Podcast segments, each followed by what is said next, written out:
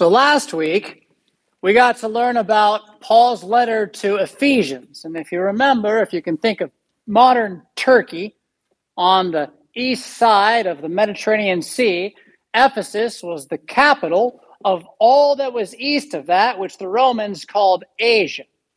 In the book of Acts, we learn that while Paul is in Ephesus teaching at the Hall of Tyrannus, that the gospel goes throughout all of Asia. That means east of there, an area called Phrygia, and then you've heard of Galatia, which we'll hear preached on next week with Dr. Kuntz as our guest. Colossae is sort of a city on the decline in that region, smushed within an area called the Valley of Lycus between two rising powers, Laodicea, which you heard mentioned in the chapter 2 reading, and another place called Hierapolis. At the end of the book of Colossians, Paul will ask that this letter to Colossae be read also at Laodicea and Hierapolis, which kind of begs the question how does all of this hang together? So remember that after, excuse me, remember that while Paul is teaching in Ephesus, there are many people coming to him, but as again it's being heard throughout all of Asia, there's at least one, if not several disciples from Paul going east and planting churches in these other areas where they are hearing of Paul but not seeing him face to face. Yeah? This work is probably, at least initially, done by a, na- a man named Epaphras. And if you have your Bible in front of you and already open to Colossians, you can see that he is mentioned in chapter 1, verse 7, as the one from whom they learned the faith. But we learn from the book of Philemon that Epaphras and a few other people who they know, Demas and Luke, are with Paul in prison as he writes this letter to Colossae. Now, of course, with 18th century liberalism casting a shadow over everything. There's all sorts of debate about which and where and who, and did Paul even write it? Let's just put that all to the side. It's very easy to see it all makes sense. After Paul leaves Ephesus, we know what he does. He goes down to Jerusalem and gets himself arrested. He spends two years in Caesarea under arrest before he's sent to Rome, where he is also under arrest for several years. It is likely that from Rome, hearing a variety of things about the churches to the east, he writes a couple of letters and sends them with Epaphras and Tychicus, particularly a man who is a letter bearer to Ephesus and then to again Colossae, Laodicea, and Hierapolis, all as a big pile, so that these letters began to circulate right away, which you might think is how we get so many copies of them so that eventually we have all the churches having copies of these New Testament documents. What's maybe lesser known is that this guy Tychicus, as he's going with the letter to drop off at Ephesus and then going on to Colossae, he's got this other smaller letter. And he's got this guy with him named Onesimus. Onesimus is a word, it means useful. Useful. Maybe you caught that in the in the book, how Paul says he's no longer useless now that useful has become a Christian. And that is indeed what has happened. This man Onesimus is a runaway slave who has been converted to Christ through the ministry of St. Paul in Rome. Now, the moment I say the word slave, we Americans have all sorts of wrong ideas about slavery because, frankly, the British slavery, which took place on these shores hundreds of years ago, was a particularly nasty kind of it. I don't know that slavery is ever really good in this age, but I do know that every time Paul opens one of his letters, he calls himself a slave of Jesus Christ. And I don't think he believes that that will stop at the day of resurrection. It is right to see ourselves as bond servants to Jesus, enslaved to Jesus, not merely as slaves, remember, also as sons and heirs, more than slaves but in humility, recognizing our place, that we are grafted in, not naturally born.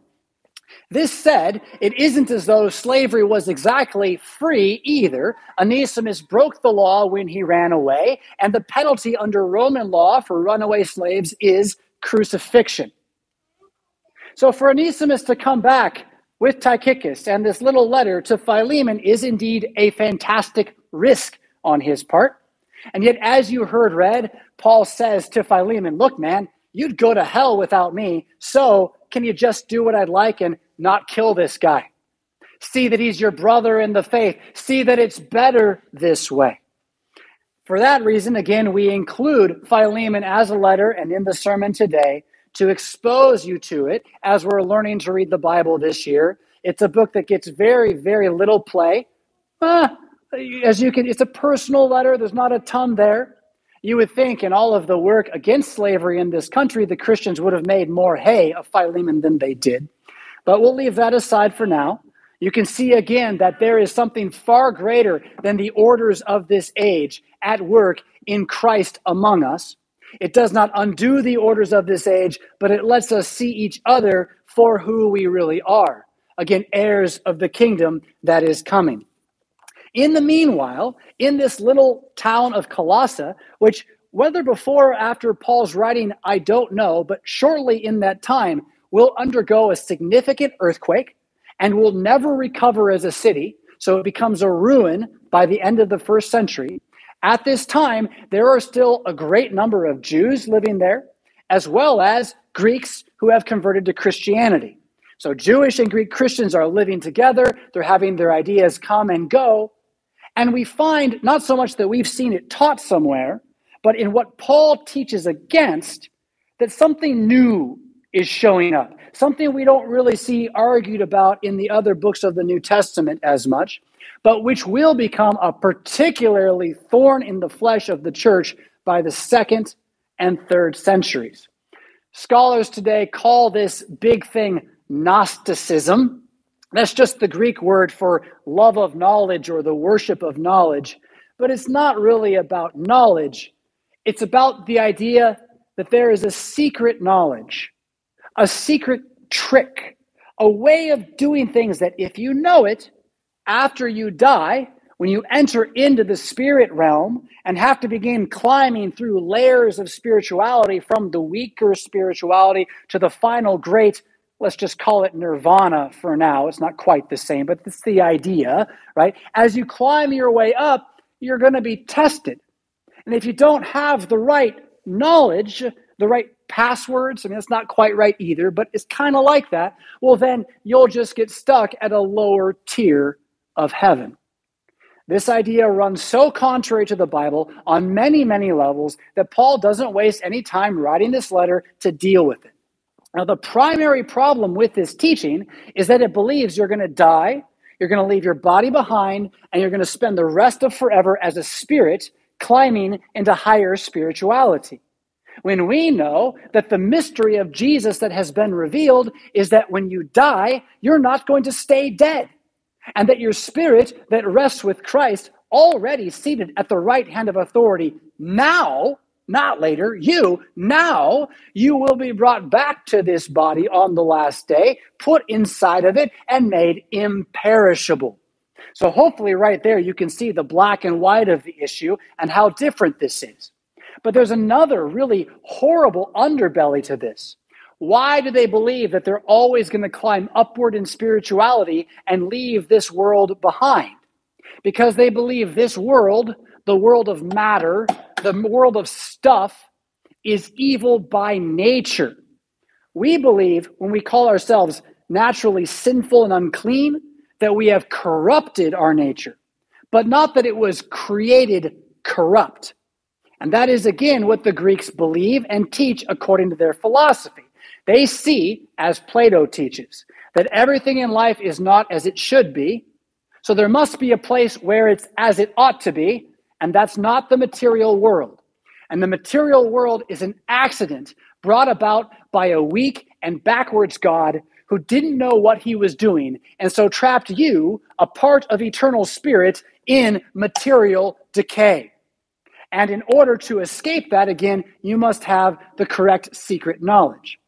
Well, can you see how this might cause some trouble with the idea that the everlasting Son of God has incarnated himself in this flesh for eternity? Indeed, that is what they will end up denying in Gnosticism. Jesus is not God become man forever, but a higher angel who descended to appear as a man in order to teach you to stop being one and become a spirit yourself. If you want the modern version, it's called Mormonism. Now, they very much teach this same set of ideas under different words. Colossians, as a book, is written to make sure you understand that Jesus is not an angel, nor is he merely the appearance of something, but he is God in the flesh. And we heard that read in chapter 2. We're going to look at it in chapter 1 and 2 here directly. So if you've got your Bible, I do ask you to find the book of Colossians. It comes after Philippians and before, oh, I should know this off the top of my head, before First Thessalonians. How much does that help? Find Romans and start going east of Romans about four books, and you'll find it right in there. Uh, Colossians, we're going to pick up. Look at verse 7 in chapter 1. Just make sure you see how it says Epaphras, our fellow servant. Remember, he's one who is with Paul in Rome, who had planted this church. So right away, Paul's saying, like, hey guys, remember, you don't know nothing without us. and so what we say is the real thing here. Yeah. Um, rolling down though to verse 15 is where I want to pick up. Verse 15 through 20. Uh, we looked at it last service as well for those of you watching online. This is what scholars call, and I think they're right, the great Christological hymn of Colossae. That is, this is more than just Paul writing an idea. If you look at it in the Greek, it's poetry. It's, it's a song. It's utterly beautiful. Uh, it also will lift up the highest language in the Bible about Christ being God.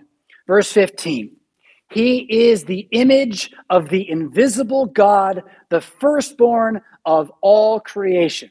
All right, first off, how do you have the image of something invisible? Hmm? It's about as hard as having three persons who are one substance. And I would tell you that's actually the answer to the riddle, right? That he, visibly, the Son, manifests what eternally the Father is. And that as much as you can't wrap your head around that, you can be grateful that he has stooped down to you and said to you that this is who he is. And recognize that you, as a substantial, as a tangible person, need a tangible God. And so here he is in your midst, not only to be seen, but to bind you to himself, as we will see. It calls him the firstborn of all creation. Make sure you understand this then, not as the Son of God eternal, but the Son of God made Son of David. So that Jesus, born in the middle of history, nonetheless is the firstborn of us all. I said it before the one who comes after me is before me. Yes, he is the firstborn of us all as a man. Then, by him, before this, all things were created heaven, earth, visible, invisible, thrones, dominions, rulers, authorities. Those are key words for layers of heaven that the Gnostics would teach you you would have to climb through in order to get to the great peace of nirvana thrones, dominions, powers. And that's where all the passwords come in. Paul says, whatever that nonsense is, maybe some of it's true. There's certainly powers and angels and principalities. Whatever it is, he made it. And he is the image that is above it all. You might hear in this bit our critique of the Roman Catholic cult of the saints, where they will pray to various saints and angels, asking them to pray to Jesus for them. And we say, Jesus is the one who made all those things and he wants you to pray to him. Why would you go to someone else? And Paul will imply later that when you do, when you go to some other power, you don't worship God, you worship demons. Uh, we'll come to that hopefully when we find the text. Going forward, though, Christ is over all these things, for they have been created through him and for him. He is before all things, and in him all things hold together. And he is, this is a second thing, firstborn of creation, firstborn of the church. He is the head of his body, the church. He is the beginning of the firstborn from the dead, the resurrection, that in everything he might be preeminent. That means first again. For, verse 19, more of this God in flesh language.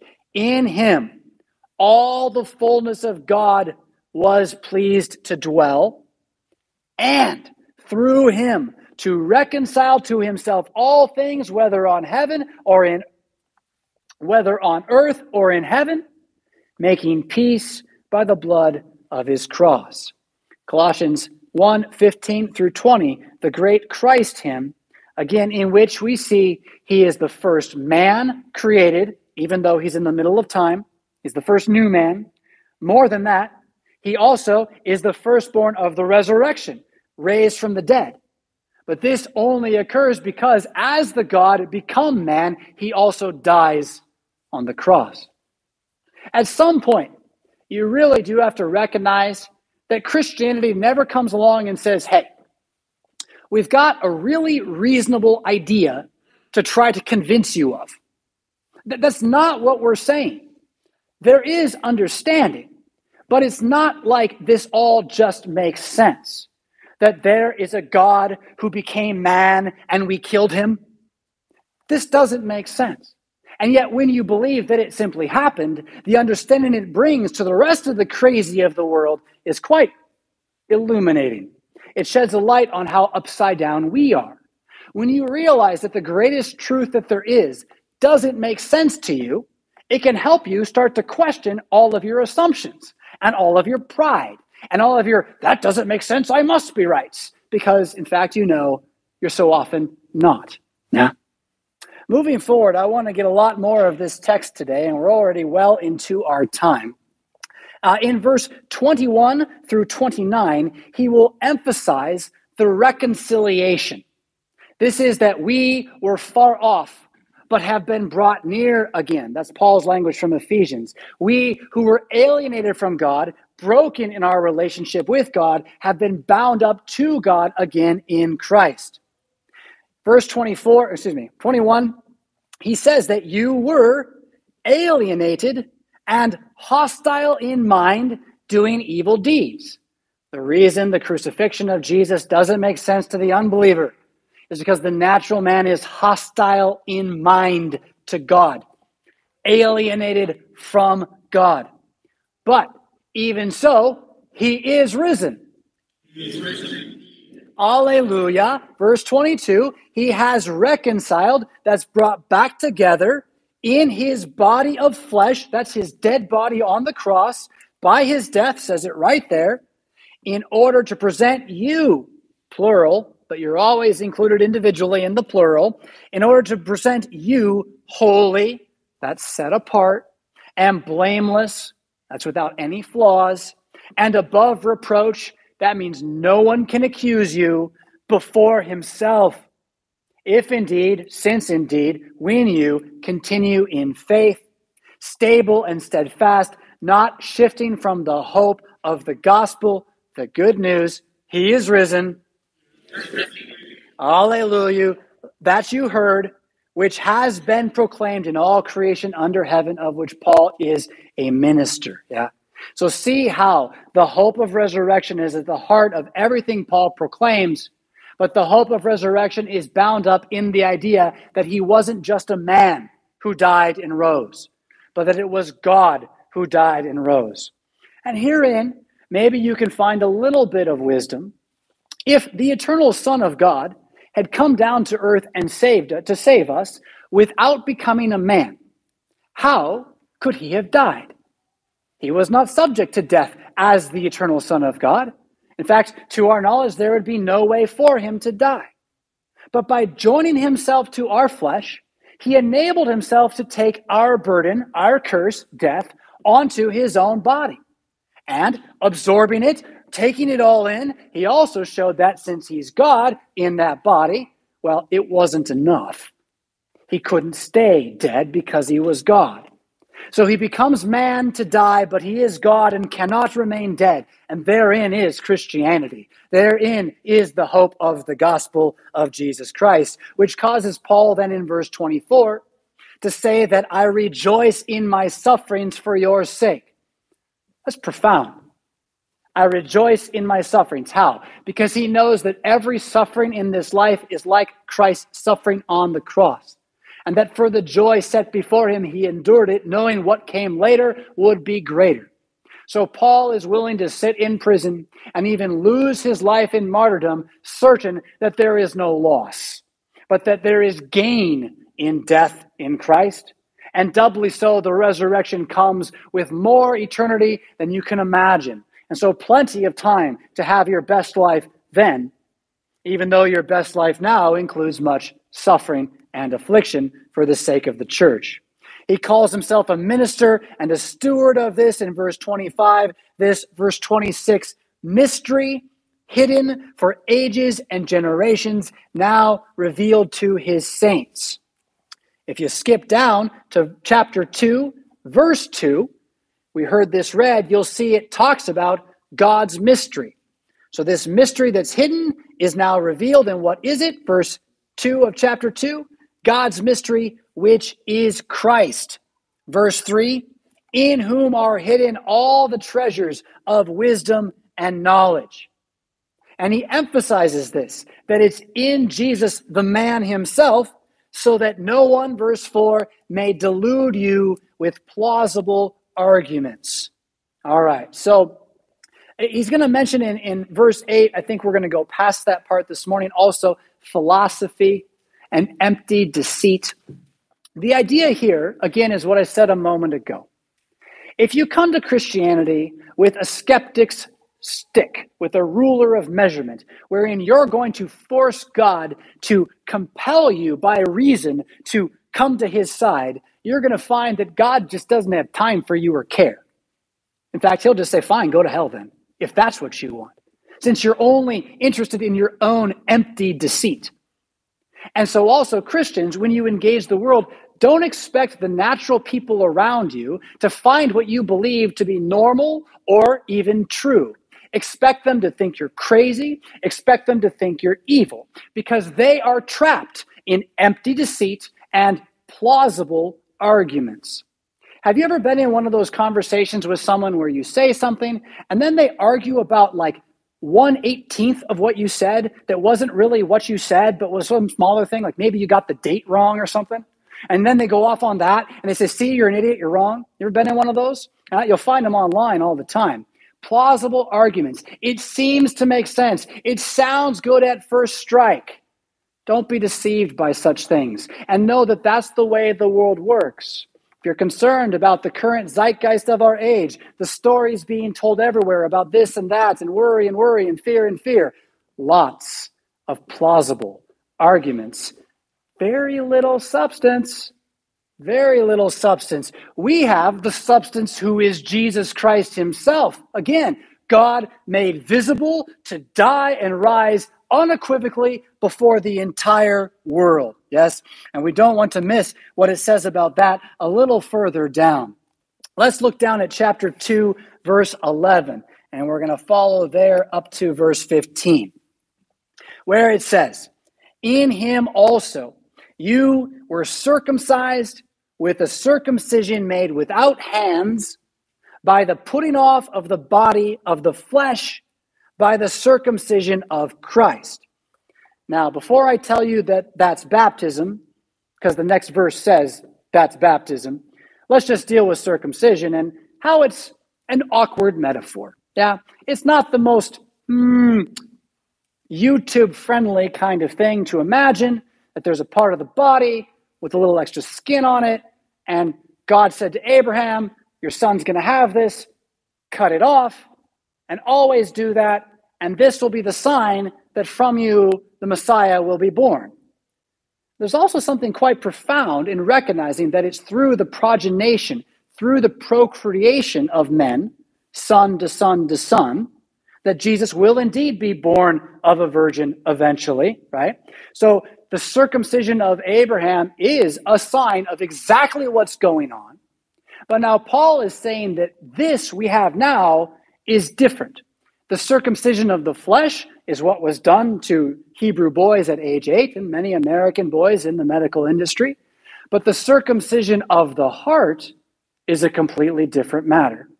So now imagine for a moment that when you were born, you had around your heart a really crusty callus of stony flesh.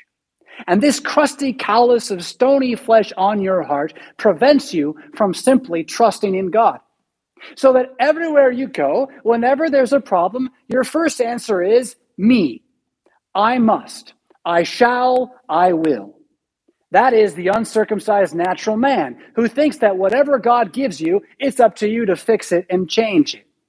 Now know that when you are born again of the Spirit of God, with your eyes open to see that Jesus is for you and not against you, that stony flesh around your heart has been stripped away, and your heart beats with the living truth that God again is on your side. So that you, like Joseph of old, no matter what comes your way, may say, It was meant for evil by those who did it, but my God always means it for good or like St. Paul in Romans chapter 8, you can say that all things work for the good of those who are in Christ. So that neither height nor depth, angel nor ruler, principality, power, or otherwise may segregate us from our God. Indeed, as death could not contain Jesus, so death shall not contain you.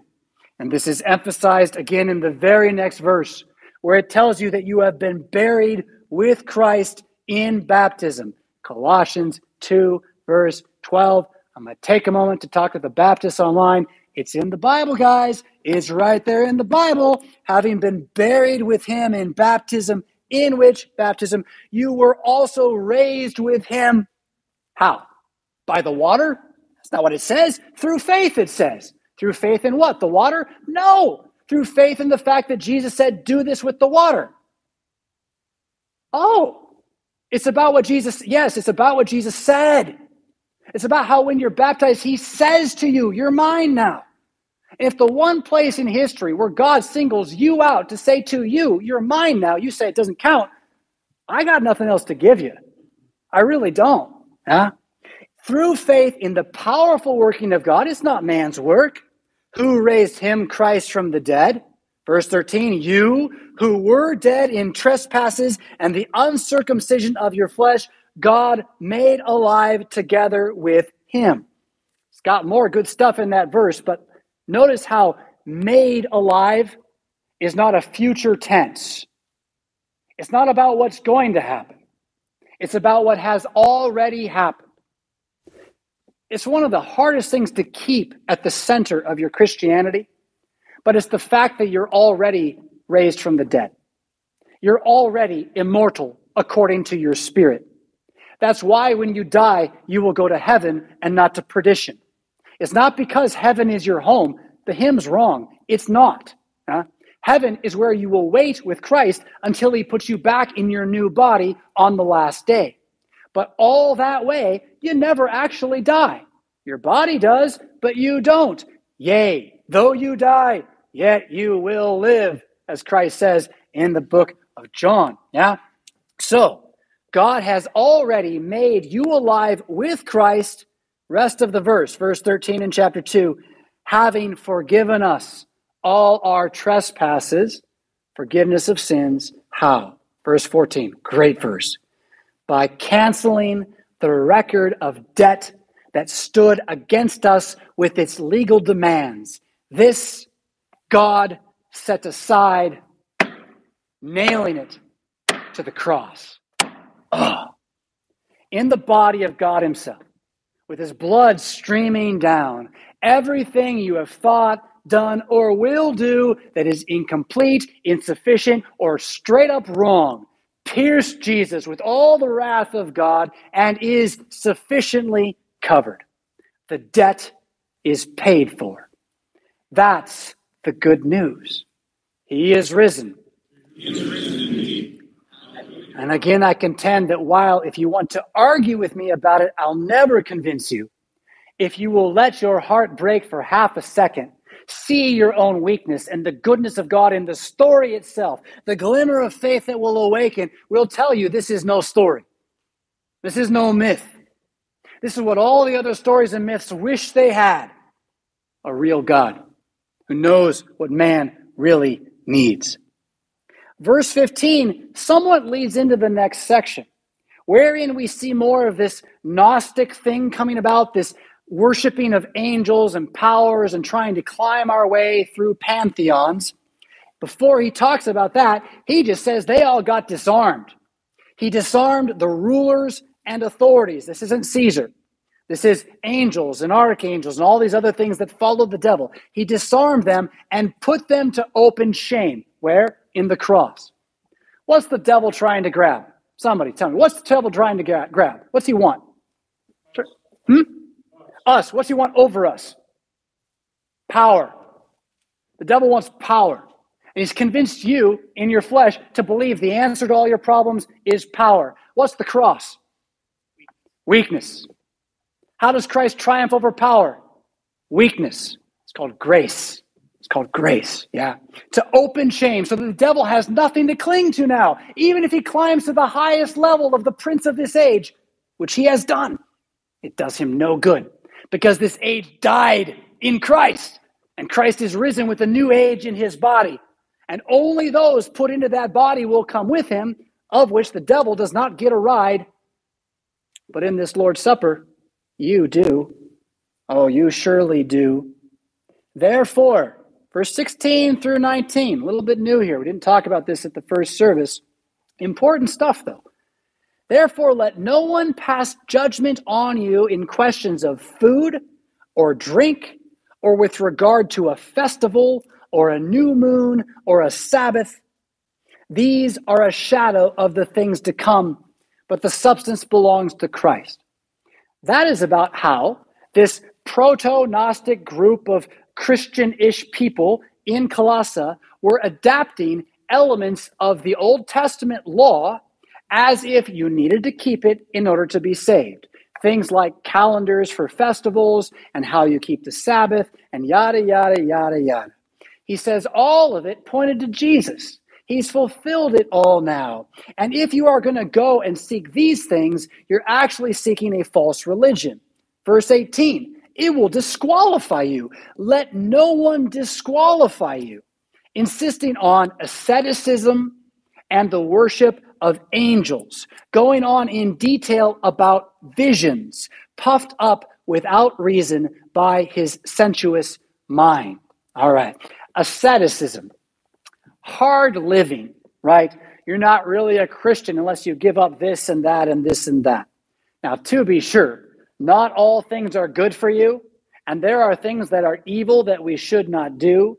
But it's not about walking around saying, Woe is me. It's not about never enjoying life or having a feast. And yet, that is what some will teach that unless you're austere and suffer, you can't be a Christian. And then also with it, the worship of angels. Don't miss that the moment you worship an angel, you're worshiping a demon.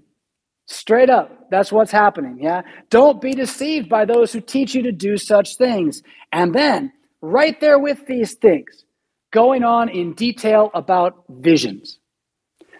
I teach this every time I teach it. I want you to miss it. We have no more new prophecies. Nobody among us will be given the Holy Spirit of God in order to proclaim visions. All of that existed from the apostles as a sign to the Jews that the gospel was leaving them and going to the Gentiles. If such things ever exist again, they would only exist amongst the Jews. That hasn't happened, though. It all passed away within the first hundred years. And we found out shortly after that the best heretics the ones who get the most people to follow them, guess what they always have? Visions and sometimes miracles. Not kidding. Matthew 24, Jesus will warn that when false teachers come, they will come with signs and wonders. So, the mark of Christ's church is to recognize that with great power and wonder, he indeed did come. And the apostles were given signs for the world to be displayed that could never be ignored. But now that that has happened, what remains is baptism and the holy meal. Things that look so plain, so simple. Who could believe it? He is risen. Alleluia before the eyes of faith unfolds the power of God's word to do immeasurably more than all we ask or imagine. so that when you receive these gifts in faith, visible signs of the holy God who is incarnate in flesh and now putting himself into these things, it is more, uh, more than a miracle. Yeah? For your faith itself sees what men cannot believe. Yeah? when you do not hold to Christ the head, you will inevitably seek some other form of sign. And that again is the danger. But what we want is together, bound up in Christ, to cling to him as our head. More of that a little bit later, I think. I think for the sake of time, we're going to have to jump ahead. So uh, let's jump ahead to chapter 3, verse 5, where he does begin to exhort us. He begins to say that there is an old way of life that you were born into, and there is a new way of life that faith receives for free, but faith does act upon, right? Reception and grabbing are the same word in Hebrew. Can, can you follow me on this? If, if I give you something, you're also taking it. And it all kind of depends on what your perspective is. And I would hope that when Jesus dangles out eternal life to you, you seize it. You say, absolutely, oh, amen, hallelujah, I believe this thing. Yeah? And this is what we're going to be encouraged to do here in the following section, where it says, Put to death, therefore, what is earthly in you. Porneia, we talked about this a couple weeks ago, sexual immorality, impurity, passion, evil desire, and covetousness, which is idolatry. On account of these, the wrath of God is coming. Ah, I can't ignore it. Chasten us not, Lord, in your hot displeasure. If there is a problem with these here, United States of America, it is because we have involved ourselves in abortion and porneia and all manner of evil in God's sight. And any nation which decides to make a living on such things can only expect fire to come. The most amazing thing of all is that it is not as if God has to send fire from heaven every time. In history, if you study it, the people just do it to themselves. Folly tears her own house down. Put that to death in your own heart because you don't want the wrath of God to come upon you. In fact, verse 7 says, In these you once walked when you were living among them. Verse 8, but now you must put them all away anger, wrath, malice, slander, obscene talk from your mouth. Verse 9 Do not lie to one another, seeing that you have put off the old man. it says self there in the ESV, it's man in the Greek. Put off the old Adam. Hmm? Uh, lost my place. With its practices Verse 10 and have put on the new Adam, which is being renewed in knowledge after the image of its creator. Who's the image of your creator? Jesus of Nazareth, crucified for you. That's the knowledge your new man is being renewed in. And here in him, all that you were before doesn't matter Greek or Jew. That's your cultural heritage. Yes, circumcised or uncircumcised. That's your former religious practices. Barbarian, Scythian, that's actually like you're uneducated and gross, right? Slave or free, what's your status in the world? It doesn't matter. Jesus Christ for the Christian is all in all. Verse 12, put on then. He just talked about putting off the old man. Put on then as God's chosen ones, holy and beloved, compassionate hearts, kindness, humility, meekness, and patience. What's that look like? Verse 13 bearing with one another. I have the opportunity to talk to lots of people who are not Christians. And whenever I do, they always want to tell me about how hypocritical the people who are at church are. They don't like to go to church because people at church think too highly of themselves. They look down on everybody else. They think that their way is the only way to do it. And usually, when they say that to me, I say, you know what? You're right. There's a lot of hypocrites at church. There's two kinds, though. There's the hypocrites who don't know it, and then there's the hypocrites who know it. That's the kind that go to my church. We don't like our hypocrisy, but we confess it. The antidote to hypocrisy in the church is to remember that whenever you see another hypocrite in the church, it is your task to bear with that person. Hmm? Uh, that doesn't mean you let them do what they're doing. Maybe it's quite evil and you must stop them that moment. That's true. But nonetheless, you do it as a brother, or you do it as one who sees the weaker who needs to be lifted up. So bearing with each other is the substance of love. Don't come to church and expect everybody to be the way you like. Don't expect the way we worship to all flow the way you want it to. Don't expect paradise to show up. It's not here yet. And that's why we're here to be reminded that in Him these things are coming. And our hope is the deposit of that. Yeah. The proof of that. Verse 13 again, then bearing with one another. And if one has a complaint against another, forgiving each other as the Lord has, notice the past, already done, forgiven you. So you also must forgive. And above all these, put on love that binds everything together in perfect harmony. Let the peace of Christ rule in your hearts, to which indeed you were called in one body. Verse 16 Let the word of Christ dwell in you richly, teaching and admonishing one another in all wisdom singing psalms and hymns and spiritual songs with thankfulness in your heart to God. And whatever you do, in word or deed, do everything in the name of the Lord Jesus, giving thanks to God the Father through him. There are two more sections to the book. I'm not going to go through the first one verse by verse, but I want you to skim over and see uh, that from chapter 13, uh, chapter 3, verse 18 through 4 1, you have a reflection of what we heard in Ephesians 5 and 6 last week, where he talks about husbands and wives, parents and children, particularly fathers and children, and then masters and slaves. This is what we can call a table of duties or a description of the orders of creation. While all of us are to bear with each other and in any given moment be ready to submit to another for the sake of peace and unity in the word.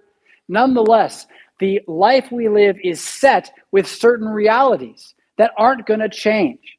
No matter what you want to say or do, a boy is a boy, a girl is a girl, a man is a man, a woman is a woman, and marriage is when man and woman put their parts together and make babies. This isn't going away. It's not going to change. And just because we've learned the goodness of freedom in Christ, it's not about anarchy and doing whatever you want. And so you are encouraged, wives, to submit to your husbands because this is pleasing to God. And you are encouraged, husbands, to watch out lest you embitter your wives, for this will hinder your prayers. Children, you are encouraged to obey your parents even when you disagree, because you're not obeying them, but Christ.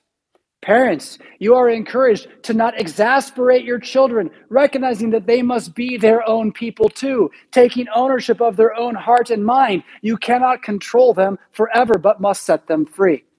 And the same is said at length to masters and slaves here. Think of it as workers, employees. Somewhere in life, you have a master wherever that person is, man, woman, whatever, seek to please them, knowing that you serve Christ.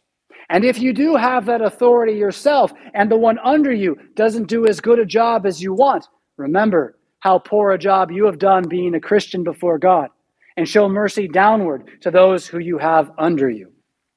To close then this morning, let's look at chapter 4, verses 2 through 6, where he encourages you to continue steadfastly in prayer, being watchful in it. That's in prayer. And I promise you, praying the Psalms will keep you watchful in prayer. They might even wake you up a little bit. Whoa, what's that say? Oh my. Huh? Stay watchful in it with thanksgiving. At the same time, he says, pray also for us. Remember, he's in prison. That God may open to us a door for the word to declare the mystery of Christ, on account of which he says, I am in prison. Now, honestly, what should you do with that? If you're not praying for me, Jonathan Fisk, your pastor, weekly, please start. I have a lot of opportunities you will never have. You pay me to be that guy, to be ready at any moment to talk about this stuff. But I am just a man. And I carry a great deal of fear in my life. I'll tell you about it. You ask me sometime. I'm afraid of almost every person I talk to. It's strange, but it's real. Pray for me. I don't want that to ever get in the way of St. Paul Lutheran Church. And I certainly don't want it to get in the way of running into somebody out there in Rockford who just needs to hear about the grace of Jesus Christ. So as you continue to ask, how can you speak the word of Christ more in your life? If that scares you too much, if you say, Pastor, I could never hand a Sons of Solomon booklet to anyone, great. Then start praying for me that my mouth would be open, that a door would be given to the word in the lives of the people that I run into, that I may make it clear, verse says, which is verse 4 says, which is how I ought to speak. Verse 5, for you again, then walk in wisdom toward outsiders. Visitors to your church are not insiders, they're outsiders. They don't belong. It won't make sense to them. How do you welcome them? How do you guide them in? How do you show them that although it is different here, it is holy, it is set apart, it is true, making the best use of the time? Let your speech always be gracious, seasoned with salt, so that you may know how to answer each person. I'm pretty sure when he says to have your speech seasoned with salt, he doesn't mean carry salt around and kind of spit it out everywhere you go. Uh, I'm pretty confident that it's a lot like what Jesus says in the Sermon on the Mount that you are the salt of the earth, that you are the light of the world. And this not of yourselves, but the gift of God, not by works, but a gift of grace through faith, lest you boast in yourself, but in order that you boast in Christ your God. And so, again, today, members of the body, called out of darkness into light, built up and knit together. You do not do this on your own, but as you receive what He gives, descending to enter into and be this bread and wine for you, light in the darkness, salt in the decay so that each of us going out our separate ways this week, just like I talked about last week, trailing the glorious blue rays of the helmet of salvation wherever we go. And you walk into whatever place. Uh, I can't believe I'm going to tell you this. My sister, my uh, my daughter and I, I took her into Spencer's Gifts in the mall.